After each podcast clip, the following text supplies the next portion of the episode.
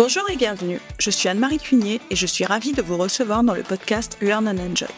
Dans chaque épisode, je vous propose d'analyser les usages et technologies du digital learning qui permettent de créer une expérience apprenant, engageante et efficace. Avec des experts et professionnels du monde de la formation et de l'éducation, nous décoderons ensemble les bonnes pratiques qui marchent et les outils et méthodes qui permettent de transformer l'expérience d'apprentissage pour créer un effet waouh auprès des apprenants. Laissez-vous inspirer!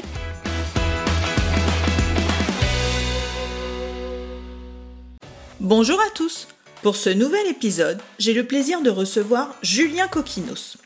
J'ai rencontré Julien lorsqu'il était chez Serious Factory, dont le fondateur William Pérez a été mon premier invité dans le podcast.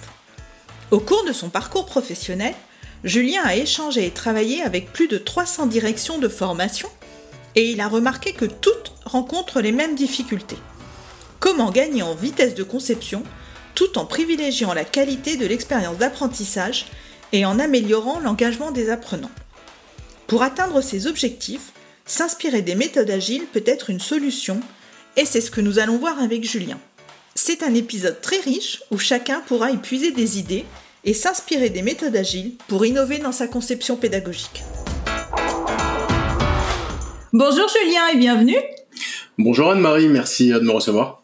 Eh bien, écoute, moi, je suis ravie de te recevoir pour ce nouvel épisode. Donc, ensemble, on va voir comment il est possible d'adopter une démarche agile dans la conception pédagogique. Oui, tout à fait. Et pour commencer, est-ce que tu peux nous dire qui tu es, quel est ton parcours et ce que tu fais actuellement ? Déjà, merci pour l'invitation. Très heureux d'être là, de pouvoir échanger avec toi autour de l'agilité en formation, qui est un sujet qui me passionne beaucoup.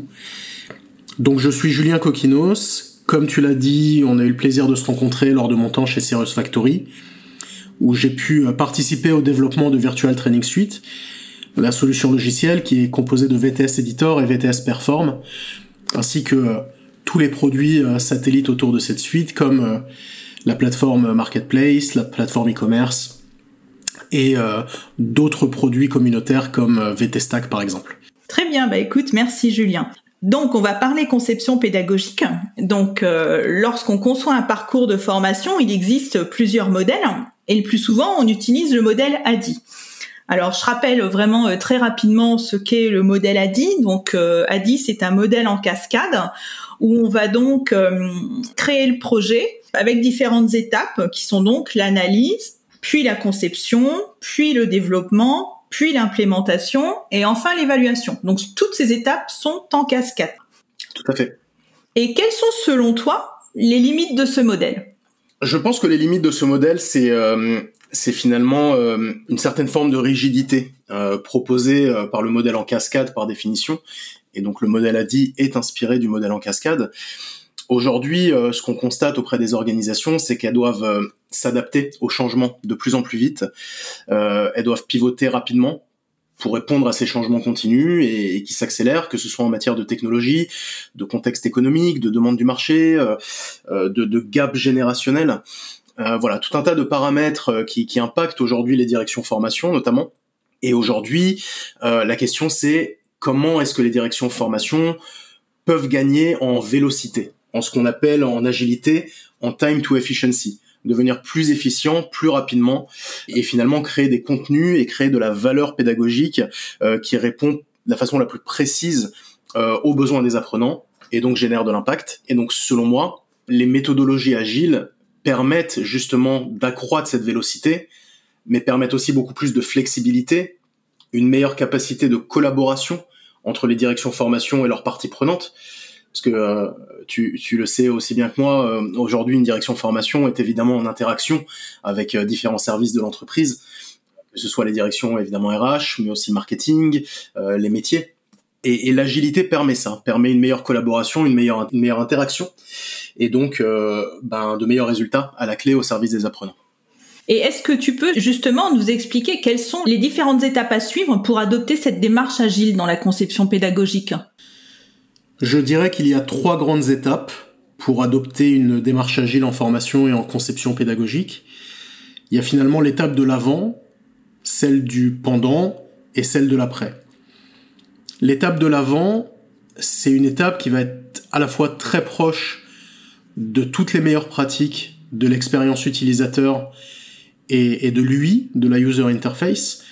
Donc c'est à ce moment-là qu'on va interviewer un maximum de personnes, des utilisateurs finaux, des apprenants dans ce contexte-là, mais également des parties prenantes. On va créer des prototypes, on va les tester en live, on va inclure aussi les meilleures pratiques euh, du monde vidéoludique. On sait aujourd'hui que la formation digitale évolue beaucoup euh, vers la gamification, l'immersion. Alors ça fait plusieurs années maintenant, mais euh, finalement c'est, c'est plus d'actualité que jamais. Et donc mélanger ces meilleures pratiques de l'expérience utilisateur et euh, du monde vidéoludique, et non pas que de la gamification, ce sont des choses euh, différentes, le gaming et la gamification.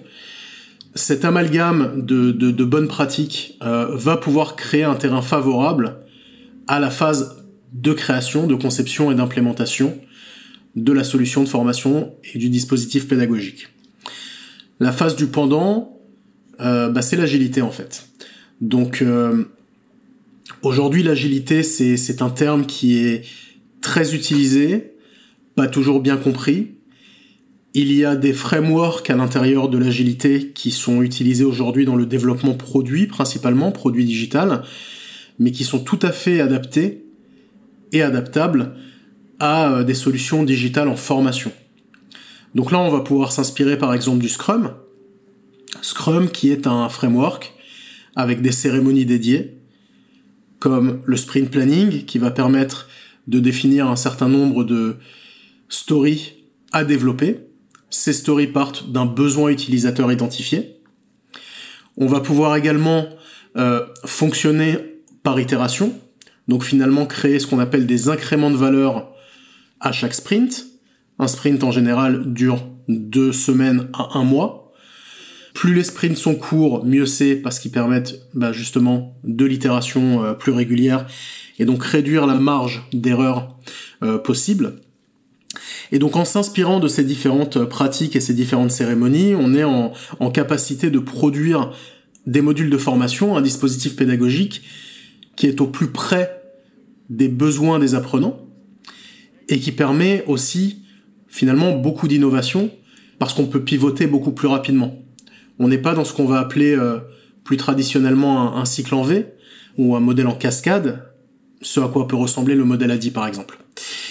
Et enfin, euh, la, la troisième phase qui est donc l'après, c'est euh, s'inspirer des pratiques du product marketing, euh, du marketing produit, pour promouvoir en interne sa solution de formation et son dispositif pédagogique, de manière à, à nouveau, pouvoir récolter un maximum d'adhésion et donc un maximum de retour, et donc pouvoir améliorer en continu son dispositif pédagogique, et finalement, ne pas le laisser dans un état euh, voilà, immobile. C'est pas parce qu'on a créé un dispositif à un instant T qu'il doit rester euh, figé dans le marbre éternellement. Et donc c'est tout l'intérêt de s'inspirer du marketing produit de manière à promouvoir le dispositif afin qu'il soit le plus utilisé possible, récolter un maximum de retours pour pouvoir à nouveau rentrer dans ce cycle de l'avant, pendant, après, recherche, euh, utilisateur, implémentation agile, marketing produit, et finalement ce, ça, ça va créer un cercle vertueux pour créer un maximum de valeur pour les apprenants. Bah écoute, c'est très intéressant euh, ton approche. Euh, si tu veux bien, donc là tu es passé vraiment euh, très rapidement euh, sur les quatre piliers. Si tu veux bien, je te propose donc de détailler euh, ces quatre différentes étapes. Donc pour la première, donc qui est l'exploration, si j'ai bien compris, la première chose à faire, c'est de commencer par explorer les besoins en s'appuyant sur le design thinking, c'est ça ? Tout à fait. Qui est donc une méthode de conception collaborative. Et donc là, l'objectif, ça va être donc de co-construire des solutions qui vont être centrées sur les apprenants. Absolument. Et donc concrètement, est-ce que tu peux nous dire comment euh, cela se passe ? Et peut-être si tu peux illustrer avec des exemples pour rendre cela un petit peu plus concret ? Bien sûr, avec grand plaisir. Euh, le design thinking, c'est une méthode qui est effectivement donc centrée sur l'utilisateur, comme tu l'as dit, et c'est surtout une méthode qui est collaborative. Donc on va créer un groupe euh, avec des managers formation, euh, des concepteurs pédagogiques, mais également des personnes issues du métier, des chefs de projet, des utilisateurs finaux. La clé est d'avoir une la plus grande variété possible, pas forcément la plus grande quantité de personnes, mais en tout cas parmi les personnes sélectionnées pour travailler justement en collaboration, la plus grande variété possible. Parce que la richesse et l'innovation naît dans la variété. Euh, une fois qu'on a constitué notre équipe euh, projet, finalement, eh bien, on va pouvoir euh, travailler en itération à travers cette méthode euh, qui est le design thinking, donc avec une première étape qui est euh, ce qu'on appelle l'étape euh, d'immersion et d'empathie. L'idée, c'est que chacune des étapes, donc pour rappel, immersion et empathie, euh, définition et analyse, idéation, prototypage, test et implémentation. Ce sont les cinq étapes qui sont euh, itératives et non, et non linéaires. Et donc l'idée, euh, c'est que pour chacune de ces étapes, euh, tu as euh, un certain nombre d'outils. L'idée n'est pas d'utiliser tous les outils, euh, c'est d'utiliser les outils les plus pertinents par rapport à ce qu'on souhaite accomplir. Donc euh, typiquement, on commence par la phase d'empathie et d'immersion. Euh, et là, euh, on va mettre en place des interviews d'utilisateurs finaux. On va mettre en place euh, ce qu'on appelle euh, la méthode a fly on the wall, donc une mouche sur le mur. En gros, l'idée, c'est euh, de faire du shadowing d'utilisateurs finaux sur des modules pédagogiques antérieurs pour voir quels sont les comportements, quel est le niveau d'engagement, mais vraiment le vivre avec eux et ne pas que se référer aux analytics qui finalement sont très importants, mais qui ont des limites en termes euh, d'évaluation, euh, voilà, de, de l'engagement, du comportement face à, face au produit final. Et, euh, et le rapport humain, être proche de l'utilisateur final, le voir physiquement, comment il interagit avec l'interface sur le plan de l'expérience utilisateur, mais également sur le plan de son envie tout simplement de se former, de son degré d'adhésion au dispositif pédagogique, euh, du degré de crédibilité qu'il éprouve vis-à-vis de la pertinence du dispositif pédagogique. Tout ça, c'est des choses qui se mesurent en allant rencontrer les gens. Et donc ça, c'est vraiment très important. Voilà, des focus group, euh, tout un tas de, de, de méthodes d'immersion qui permettent justement d'être au plus près des utilisateurs finaux. Ensuite, on passe à l'étape d'analyse de ce qui a été récolté lors de cette phase d'empathie et d'immersion pour définir une approche. Donc aujourd'hui, l'étape d'analyse, c'est à la fois euh, utiliser des outils que, que l'on connaît dans le design thinking, donc ça peut être des choses très simples, mais très impactantes, comme des nuages de mots, comme euh, des mind maps, qui permettent de faire sens de toute la donnée euh, massive qu'on aura récoltée et la segmenter en grandes thématiques, en grandes problématiques, et du coup, de définir quelle est, selon nous, l'approche la plus adéquate. Formation présentielle, formation distancielle, blended, euh, formation numérique. Si c'est une formation numérique, quelle approche ? Est-ce qu'on opte pour une approche plutôt immersive learning, plutôt e-learning, plutôt video learning. Chaque approche a des avantages, des inconvénients. Euh, l'intérêt, c'est de sélectionner et définir l'approche la plus pertinente vis-à-vis de la cible apprenante. Ensuite, on va procéder à une phase d'idéation. Et là, l'idée, c'est de vraiment libérer la créativité. Souvent, l'idéation se fait en, en, en trois étapes. On va d'abord diverger. On va d'abord euh, voilà explorer euh, de façon totalement libre euh, les différents euh, les différentes idées des uns et des autres, ce qui permet euh, un maximum d'engagement déjà auprès de l'équipe projet, pour ensuite euh, converger vers euh, les idées qui nous semblent être les plus pertinentes euh, et les plus euh, les plus utiles et, et les plus engageantes pour les apprenants, et, euh, et enfin euh, eff- effectivement prendre des décisions à partir de cette phase d'idéation et, et sélectionner euh, une fois qu'on a convergé, extraire finalement les points qui nous semblent être les plus les plus judicieux, pour ensuite passer à, à la phase de prototypage, euh, qui est une phase extrêmement importante parce que ça permet euh, de ne pas se lancer bille en tête dans la conception d'un produit euh, quasi fini, et puis finalement le pousser en interne et se rendre compte que euh, voilà euh, il peut y avoir un certain nombre de problèmes, euh, et, euh, et l'idée c'est de ne pas aller trop loin et de, de se contenter de ce qu'on appelle euh, un M V P, un minimum valuable product, euh, qui permet du coup, euh, euh, au-delà de, de l'anglicisme euh, du, euh, de l'acronyme, c'est euh, qui permet justement, ben voilà, d'avoir quelque chose qui tient la route, qui est présentable, mais qui n'est, qui n'a pas pour objectif d'être un produit fini, qui a pour objectif de valider ou d'invalider une approche, un concept, auprès de la cible apprenante et auprès euh, des directions métiers, des directions formation R H. Et puis euh, du coup, donc le lien entre le prototypage et entrer en mode projet agile, euh, c'est la cinquième et dernière phase, qui est le test et l'implémentation. Et c'est à ce moment-là qu'on va faire tester le dispositif, mais on va également penser à la dimension business. La, les directions formation sont très souvent perçues comme des, comme des centres de coûts et pas comme des centres de profit. Et euh, c'est quelque chose que je trouve assez triste et assez dramatique, parce que finalement, la formation doit et, et, et doit être un centre de profit, parce que a un impact potentiellement énorme sur la rétention des talents, sur la performance des talents. Et donc, comment est-ce qu'on change l'état d'esprit et le mindset et faire passer euh, les, les B U formation de centre de coût à centre de, à centre de profit, c'est euh, d'implémenter des pratiques business au sein euh, du mode projet. Donc, par exemple, un des outils qu'on utilise, c'est un business model canvas qui va permettre justement bah, de cartographier clairement quelle est euh, euh, la valeur business et l'approche business de ce projet, de cette campagne de formation. Et donc, tous ces éléments mis bout à bout permettent euh, de minimiser les risques très très tôt dans le processus, avant même qu'on ait commencé à, à finalement créer le produit, d'embarquer tout le monde, euh, un maximum de personnes du moins qui représentent les différents euh, les différentes parties prenantes euh, de l'organisation dans un projet qui est finalement commun et qui n'est pas un projet niche qui est réservé finalement qu'à la B U formation. C'est la B U formation est honneur du projet, mais elle travaille en synergie avec l'ensemble de l'entreprise et ça c'est très important et le design thinking permet ça. Euh, donc ouais, pour la partie exploration, c'est c'est vraiment ce niveau de granularité là. Ouais, donc c'est une phase quand même qui est très riche et très importante et qui va générer euh, beaucoup de matière. Absolument. Et donc du coup, si j'ai bien compris, donc dans cette phase d'exploration, tu vas jusqu'au prototype. Oui. Que tu testes auprès des apprenants, c'est ça ? Tout à fait. Euh, un prototype qui est vraiment un M V P, donc c'est-à-dire qu'il y a différents euh, stades de prototypage. Il y a le prototype, prototypage pardon du, du M V P qui donne l'idée globale, euh, qui, qui est finalement assez dépouillée, qui donne voilà une idée globale du, du scénario pédagogique, du, du chemin, du parcours. Et puis ensuite, lorsqu'on rentrera dans la phase de production et d'implémentation, on aura plusieurs prototypes qui vont se succéder, avec ensuite une version bêta, une version alpha, et puis euh, une version gold qui est le, le résultat final. Ben justement, entrons dans cette phase de conception. Donc, euh, comment peux-tu nous expliquer concrètement comment elle se passe et comment on peut justement injecter de l'innovation euh, dans cette étape ? Oui, avec grand plaisir. Déjà, la notion d'innovation pédagogique, selon moi, elle est un petit peu galvaudée. C'est-à-dire que souvent, on associe la notion d'innovation pédagogique à des technologies. Très souvent, on pense innovation égale V R, égale réalité augmentée, égale euh, serious game et Serious Game, c'est encore un autre débat. C'est voilà, qu'est-ce qu'un qu'est-ce qu'un Serious Game ?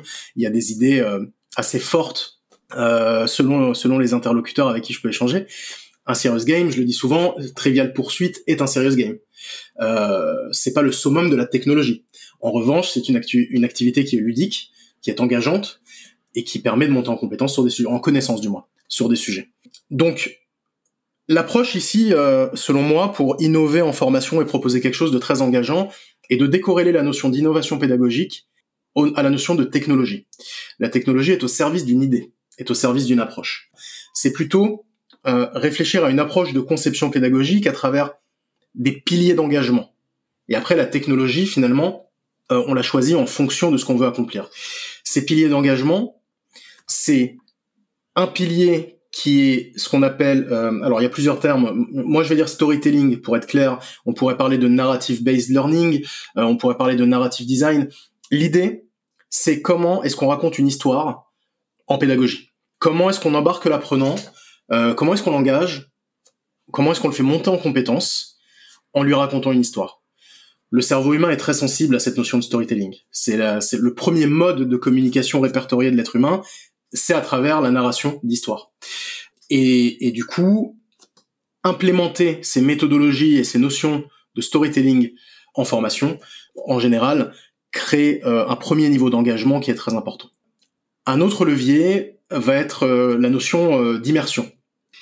Là, c'est aussi important, hein, c'est-à-dire que lorsqu'on parle d'immersive learning en formation, on a plusieurs écoles. Euh, on a l'école qui pense immédiatement réalité virtuelle, et c'est vrai, la réalité virtuelle est une forme euh, de dispositif euh, potentiellement pédagogique immersif, mais la notion d'immersion, pour moi, va, va plus loin, et on s'inspire beaucoup euh, du monde vidéoludique. Il y a une notion dans le dans le dans l'industrie du jeu vidéo euh, qui s'appelle la, la juiciness game design, qui euh, va justement capitaliser sur des leviers d'immersion pour que le joueur bah, ait envie de jouer, en fait, et ait envie de passer un certain nombre d'heures devant le jeu vidéo. Donc comment on accomplit ça ? Pas forcément en réalité virtuelle. On accomplit ça en prenant soin de la vraisemblance de l'environnement. Pas forcément du réalisme, mais de la vraisemblance. Ça peut être un environnement complètement science-fiction, complètement loufoque. À partir du moment où mon cerveau me dit que c'est vraisemblable et que j'y crois dans ce contexte particulier, par rapport notamment à la narration qui est mise en place, euh, eh bien, c'est immersif. La gestion du son. Est-ce que je mets de la musique ou pas? Si je mets de la musique, quel type de musique? Est-ce que, est-ce qu'il y a des voix ou pas? Ou est-ce que c'est que du texte? Est-ce qu'il y a des bruitages ou pas? Et donc, comment je les sélectionne? Et donc, s'il y a des faux pas, euh, s'il y a des, un, une sélection de bruitages qui est pas vraisemblable par rapport à, à ce qui se passe pendant le scénario pédagogique, bah, potentiellement, ça peut me sortir de mon immersion. Ça peut me faire rire. Je peux trouver ça ridicule. Je peux trouver ça inapproprié. Voilà. Si j'ai une réaction par rapport au son, c'est qu'il y a quelque chose qui va pas. Donc, ça doit être, c'est, c'est vraiment un travail euh, presque d'orfèvrerie de bien réfléchir à l'approche sound design de son dispositif pédagogique. Et c'est valable même pour du e-learning traditionnel. Euh, on peut tout à fait créer un, un module de formation e-learning et avoir envie d'ajouter des voix, des bruitages, du, de, de la musique. La dimension visuelle, ne pas euh, surcharger l'écran d'images euh, qui n'ont pas de, de cohérence graphique. Faire attention à ne pas surcharger de couleurs trop diverses et variées. Toujours, on en revient à cette notion de fondamentaux du design. Si effectivement c'est trop surchargé ou, ou pas cohérent euh, d'un point de vue euh, esthétique, ça va me sortir de mon expérience. Donc, lorsque vous concevez un dispositif pédagogique, le design va contribuer à l'immersion bien plus que la technologie finale choisie. On peut euh, Euh, créer un module euh, en réalité virtuelle euh, exceptionnel avec euh, des décors magnifiques euh, et, et des personnages réalistes, et cetera. Pour autant, euh, voilà, si, si le sound design et, et, et l'environnement graphique euh, et les éléments d'immersion ne sont pas euh, ne sont pas bien mis en place, eh bien l'apprenant euh, ne sera pas immergé et sortira de cette expérience. Troisième levier, ça va être la gamification. Donc aujourd'hui, euh, on, on parle beaucoup de gamification pour engager les apprenants. Mais la gamification doit être au service d'un propos. Il s'agit pas simplement de voilà de mettre en place euh, des quiz ou une barre de progression. C'est pourquoi est-ce que je mets en place ce quiz? Pourquoi est-ce que je mets en place cette barre de progression? Pourquoi est-ce que je mets en place telle mécanique de gamification dans mon dans mon module? Parce qu'encore une fois, si c'est de la gamification pour de la gamification, ce n'est pas engageant. On va cliquer sur des boutons pour passer à la slide suivante ou à l'étape suivante, pour aboutir au résultat final qui est le score euh, ou la remédiation. Lorsque la gamification est, est pensée par rapport au storytelling et par rapport au levier d'immersion, c'est là où ça devient génial, c'est là où ça devient engageant, c'est là où ça devient fun et où on a véritablement envie de passer un moment devant cette formation, on a vraiment envie de, de, voilà, de, de monter en compétence tout en s'amusant. Et ces trois leviers, pour moi, euh, amènent à cette notion d'apprentissage expérientiel en digital. Je suis très méfiant sur cette notion de de parler de learning by doing et d'apprentissage expérientiel en numérique parce que parce que ça peut très vite être des buzzwords.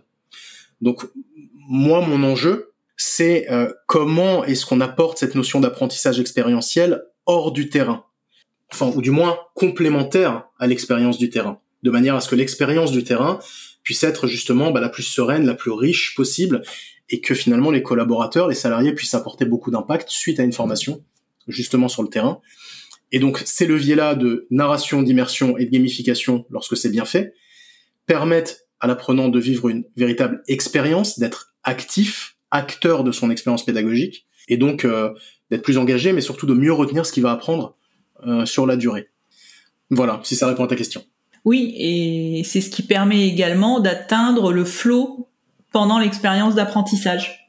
Absolument. Je rebondis un petit peu sur ce que j'avais exploré pendant mon mémoire sur la réalité virtuelle et le flow, où j'avais mis en avant certains facteurs qui permettaient d'atteindre justement ce flow, et tu viens d'en citer quelques-uns. Donc on se retrouve sur ce point-là.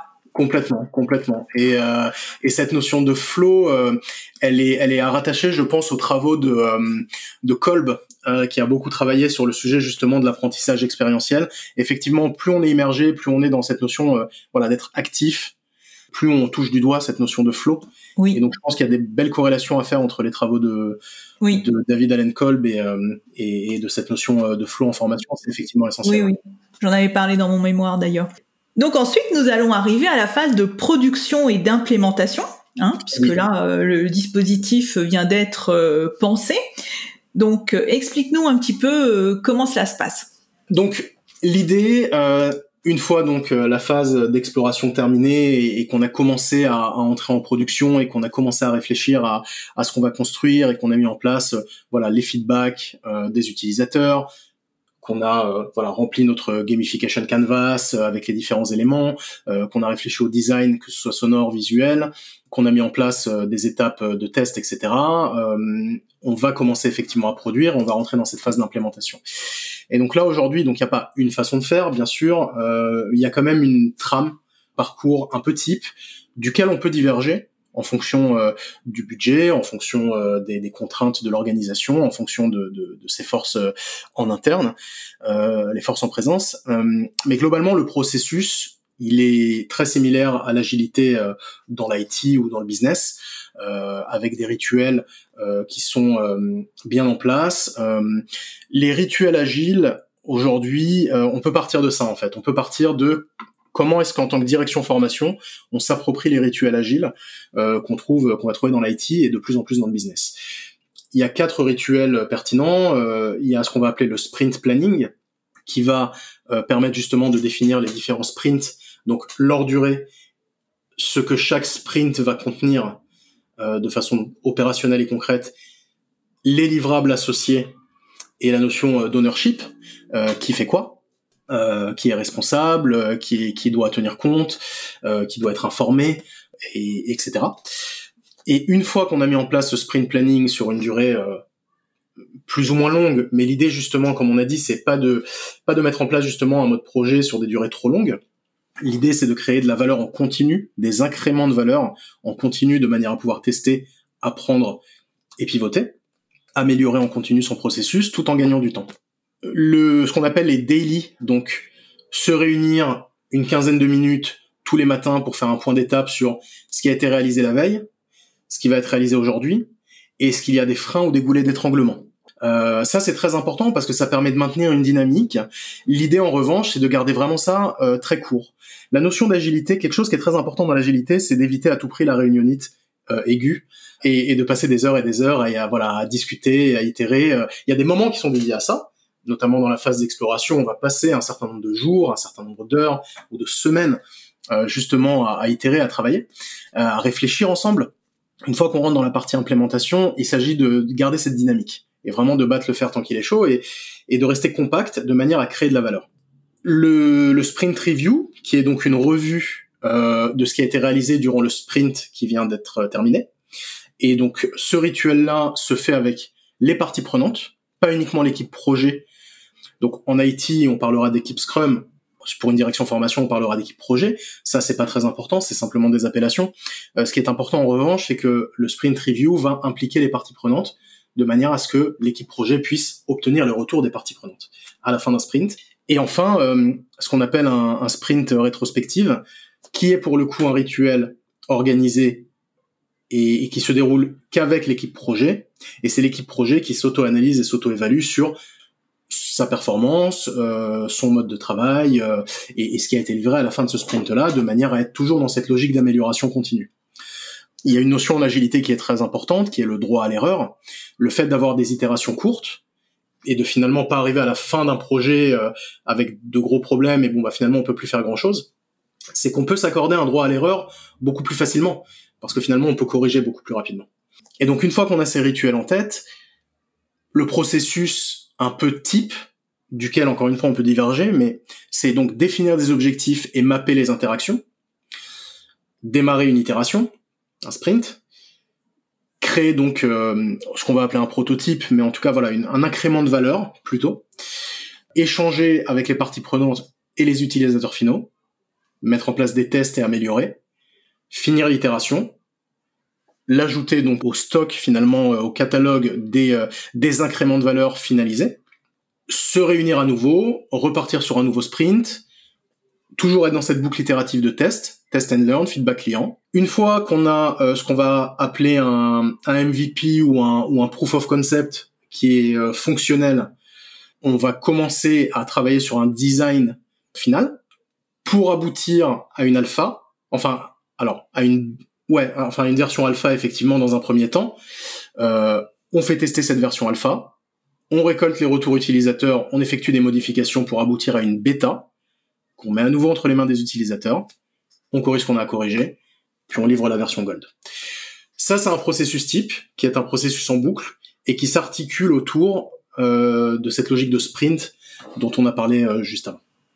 Oui, et comme tu dis, en suivant ce processus, on minimise les risques d'erreur et les risques de voir un produit qui sorte mais qui ne correspond pas quelque part aux attentes des apprenants, puisque tu es tout le temps dans cette démarche de test and learn.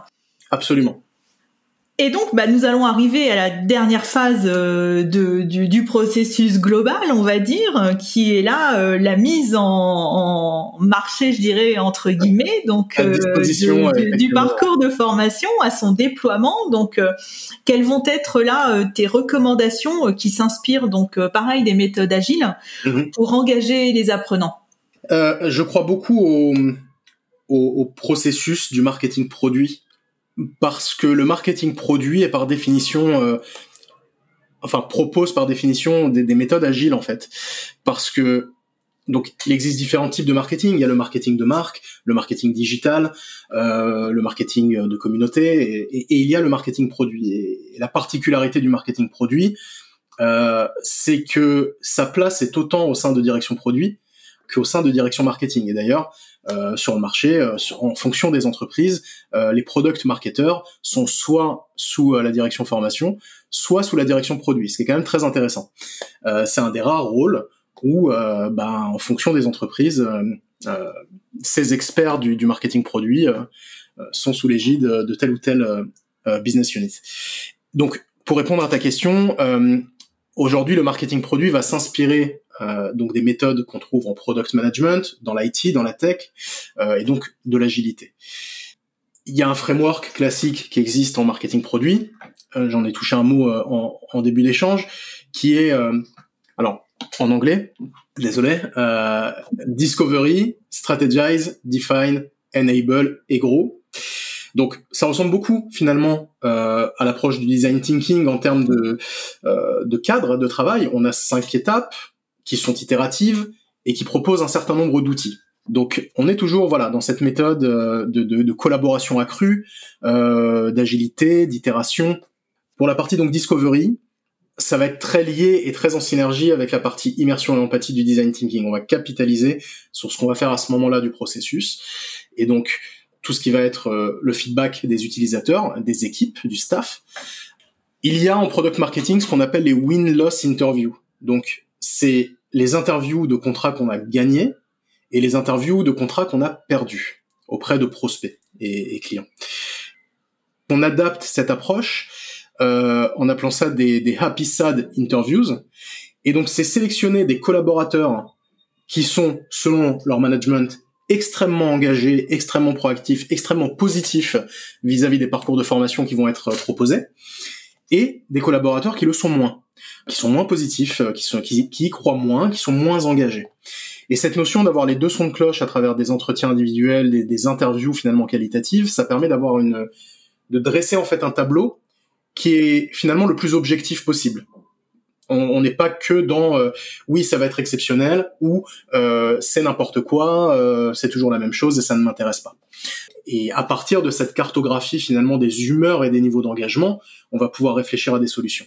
Être dans cette, toujours dans la discovery, être dans cette logique de veille, implémenter vraiment des processus de veille concurrentielle au sein des équipes pédagogiques, être en mesure de voir ce qui se fait ailleurs. Quels sont les standards du marché? Qu'est-ce que tel concurrent euh, Voilà, vous êtes une entreprise en énergie, ok. Bon, bah, qu'est-ce que vos concurrents euh, dans l'énergie euh, proposent aujourd'hui euh, en dispositif pédagogique pour retenir leurs talents, pour améliorer l'impact et la performance?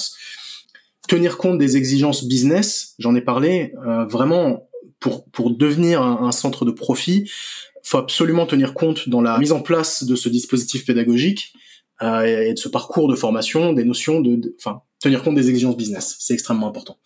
Tester des hypothèses. L'idée, euh, c'est, c'est important d'avoir ce qu'on appelle une compréhension explicite des besoins des utilisateurs et du business et du marché, mais c'est aussi important de pouvoir tester des hypothèses. On en revient toujours à cette histoire de test and learn. Donc aujourd'hui, les concepteurs pédagogiques, les responsables formation, les formateurs sont des personnes qui sont brillantes dans leur métier, qui ont des idées, qui ont des envies, qui ont des convictions. C'est le moment de les tester. Testez vos hypothèses, voyez ce que ça donne. Et commencez à construire ce qu'on appelle des, des business cases. Euh, c'est-à-dire, voilà, on nous a demandé euh, de créer ce dispositif pédagogique. Bon, bah voilà comment ça, ça interagit avec les objectifs business euh, de l'entreprise. Donc ça, c'est pour la partie discovery. C'est vraiment les... les fondations, le, les fondamentaux finalement de, du déploiement euh, d'un dispositif pédagogique selon moi, pour aboutir donc à la partie euh, stratégie. Et donc, qu'est-ce qu'on va mettre là-dedans ? Comment on met en place une stratégie marketing ?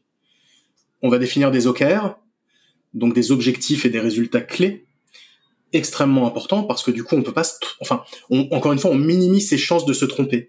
Quand les objectifs sont corrélés aux objectifs stratégiques de l'entreprise, donc les objectifs stratégiques, puis les objectifs du projet, avec des résultats clés très clairs et acceptés par l'ensemble des parties prenantes, eh bien du coup, on, non seulement on sait où on va, mais aussi on minimise le risque de euh, ah mais voilà, c'était pas ça qu'on espérait, c'était pas l'objectif attendu.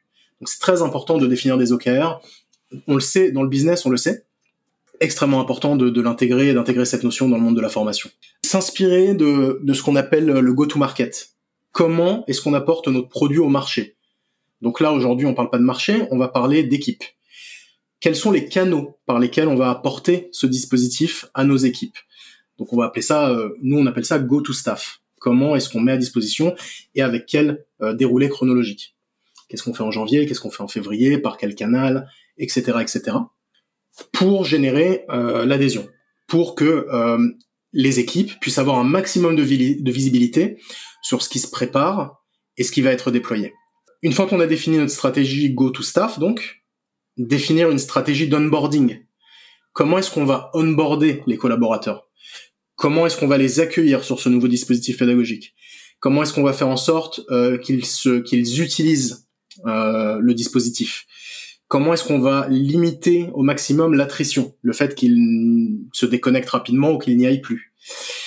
Et comment on favorise le fait qu'ils continuent de se former une fois même que le que la campagne est terminée et qu'ils ne sont entre guillemets plus obligés.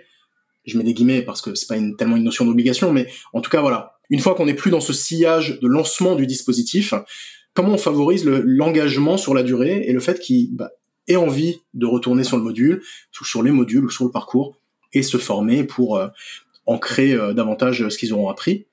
Et puis, euh, réfléchir à toute la notion de communication interne.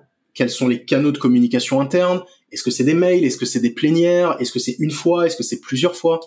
Et analyser les freins. Vraiment analyser les freins à l'usage, euh, à, à l'adoption, à travers les expériences passées, mais aussi à travers, justement, euh, ce qu'on a vu en Discovery, à travers les interviews euh, des utilisateurs, et notamment des utilisateurs qui sont potentiellement pas engagés, potentiellement qui n'y croient pas. Je dis potentiellement parce que lorsqu'on fait les choses correctement et qu'on arrive avec une, un mode projet et qu'on implique les gens et qu'on, et qu'on leur donne de la visibilité sur la vision et sur l'impact positif que ça peut avoir sur leur quotidien, en général, on arrive à faire switcher un petit peu l'état d'esprit vers quelque chose de euh, un peu plus positif. Et après, c'est un cercle vertueux. Donc, ce qui nous amène à la troisième étape, qui est la partie définition. Donc, une fois qu'on a établi notre stratégie suite à notre discovery, on va définir donc le positionnement de ce parcours de formation. À qui est-ce que ce parcours de formation s'adresse ? Ça, c'est quelque chose qui est fait naturellement, qui, qui est fait au-delà de l'agilité, c'est un peu les, la base. Là où c'est intéressant de rentrer un peu plus loin, c'est de réfléchir aux messages liés à ce positionnement. Et est-ce que c'est le même message pour l'ensemble de la population cible ? Aujourd'hui, mettons, euh, on est dans la distribution spécialisée, on veut former des vendeurs, euh, des vendeurs issus euh, des qui vendent des, des produits techniques, donc euh, de la micro-informatique, de la téléphonie, euh, des téléviseurs, euh, du son et, et des appareils photo numériques. Ce sont des vendeurs produits techniques d'une enseigne, très bien. Mais est-ce que la population cible qui vend des de la téléphonie est la même que la population cible qui vend des appareils photo numériques ?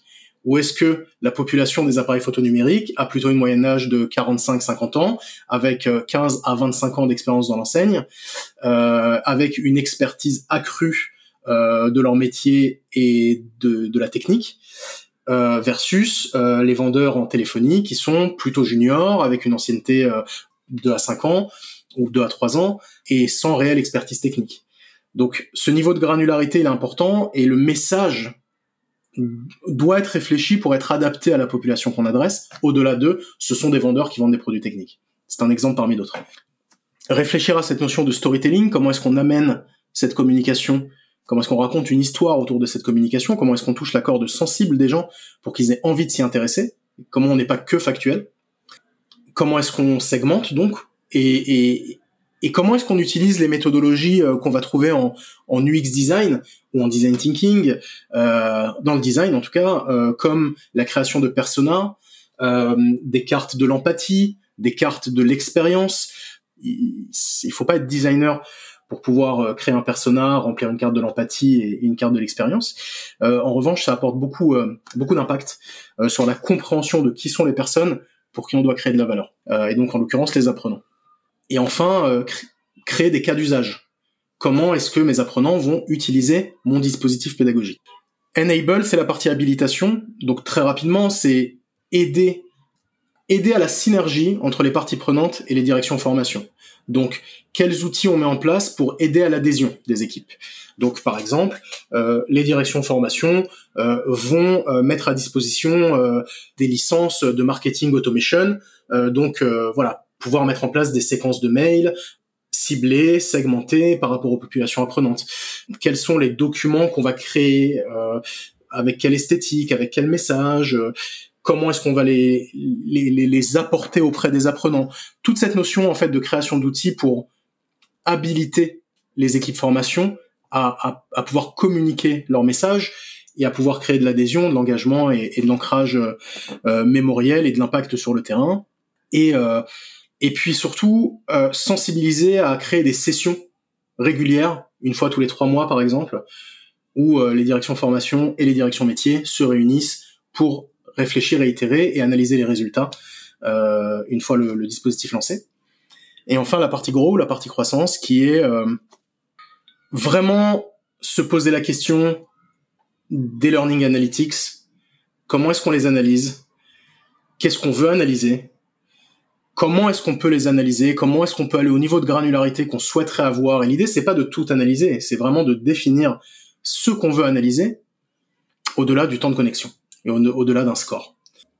Et rentrer à nouveau dans cette logique d'optimisation, refaire des interviews, comme je disais, mettre en place une stratégie corrective et, euh, et commencer à créer des, euh, des cas d'études. On a parlé de cas d'usage, là on va mettre en place des cas d'études. Cette population s'est comportée principalement de cette manière, a eu euh, des résultats moyens euh, euh, de tel et tel pourcent, euh, et cetera, et cetera, de manière à ce que pour le prochain dispositif pédagogique, que ce soit la même équipe ou une prochaine équipe, que l'entreprise puisse capitaliser sur ce savoir et ne pas partir de zéro à chaque fois qu'il y a un nouveau projet à mettre en place. Euh, on rejoint cette notion de, d'optimisation et de réduction du périmètre, capitaliser sur l'existant pour optimiser les coûts d'investissement, le temps de production, et l'impact sur le terrain. Eh bien, merci Julien. Hein. Tu, tu as vraiment détaillé euh, très précisément euh, chacun des quatre piliers. Donc, j'espère que nos auditeurs euh, trouveront euh, dans chacun des quatre piliers euh, des, des pratiques pour s'en inspirer. Donc, on, on va arriver à la fin de, à la fin de notre épisode et je vais avoir une dernière question, si tu mmh. veux bien, pour conclure. Oui. Comment est-ce que tu vois l'avenir des départements euh, learning et développement? Est-ce que toi, tu penses que s'inspirer des méthodes agiles, comme ce que tu viens de nous décrire, est quelque chose qui va se développer de plus en plus dans les services, selon toi? Alors, il y a, donc il y a deux questions. La première, c'est comment je vois l'avenir du, du service L and D, enfin des services L and D.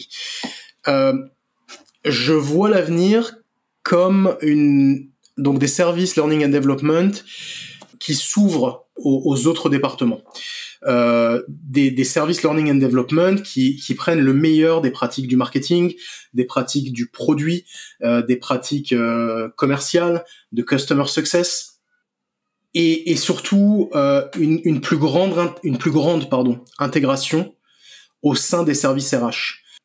Parce qu'aujourd'hui, euh, effectivement, la formation dépend euh, des, des services R H, mais il y a quand même un constat que peu de, de directions R H se sont concernées par la formation, directement en tout cas, et peu de, de responsables et de directeurs R H, de directions R H du moins, se sentent intégrés euh, dans une stratégie R H globale.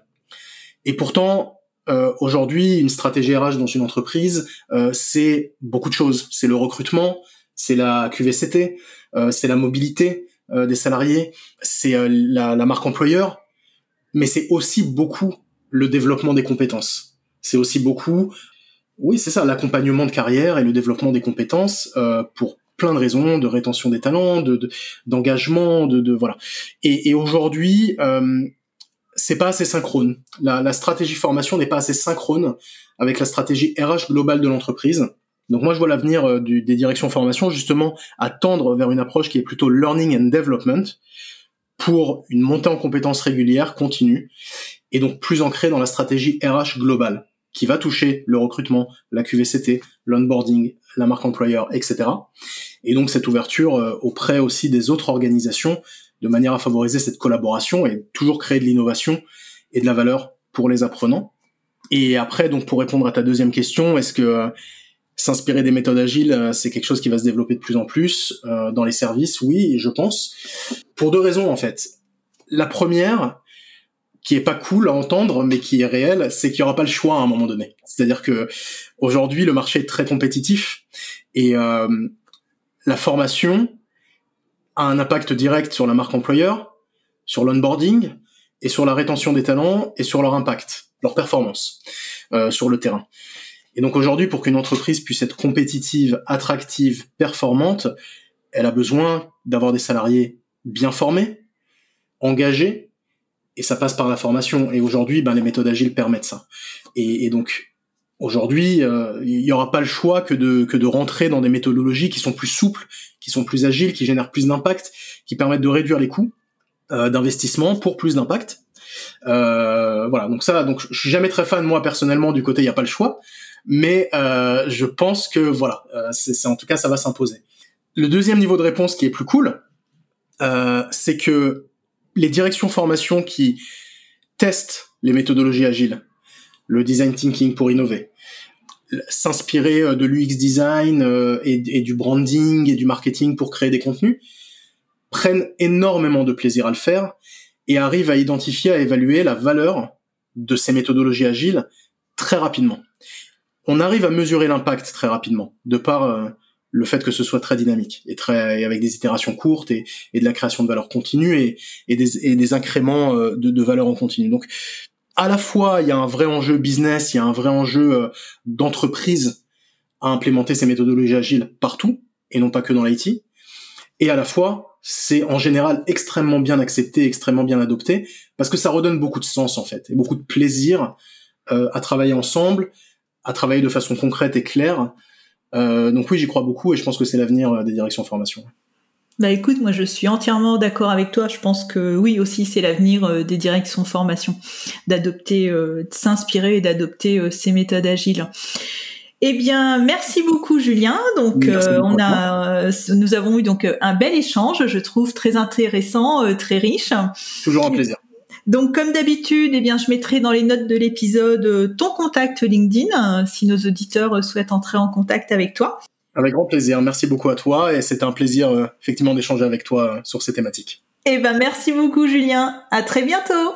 Très bonne journée. À bientôt. Au revoir. À bientôt. J'espère que cet épisode vous a plu.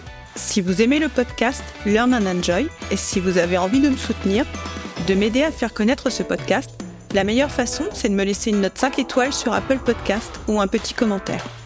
Pensez aussi à vous abonner pour être informé de la sortie des prochains épisodes. Et pour rester en contact ou me proposer un thème que vous souhaitez que j'aborde, vous pouvez me rejoindre sur LinkedIn. Vous me trouverez sous mon nom, Anne-Marie Cunier. Je vous dis à très vite pour un nouvel épisode.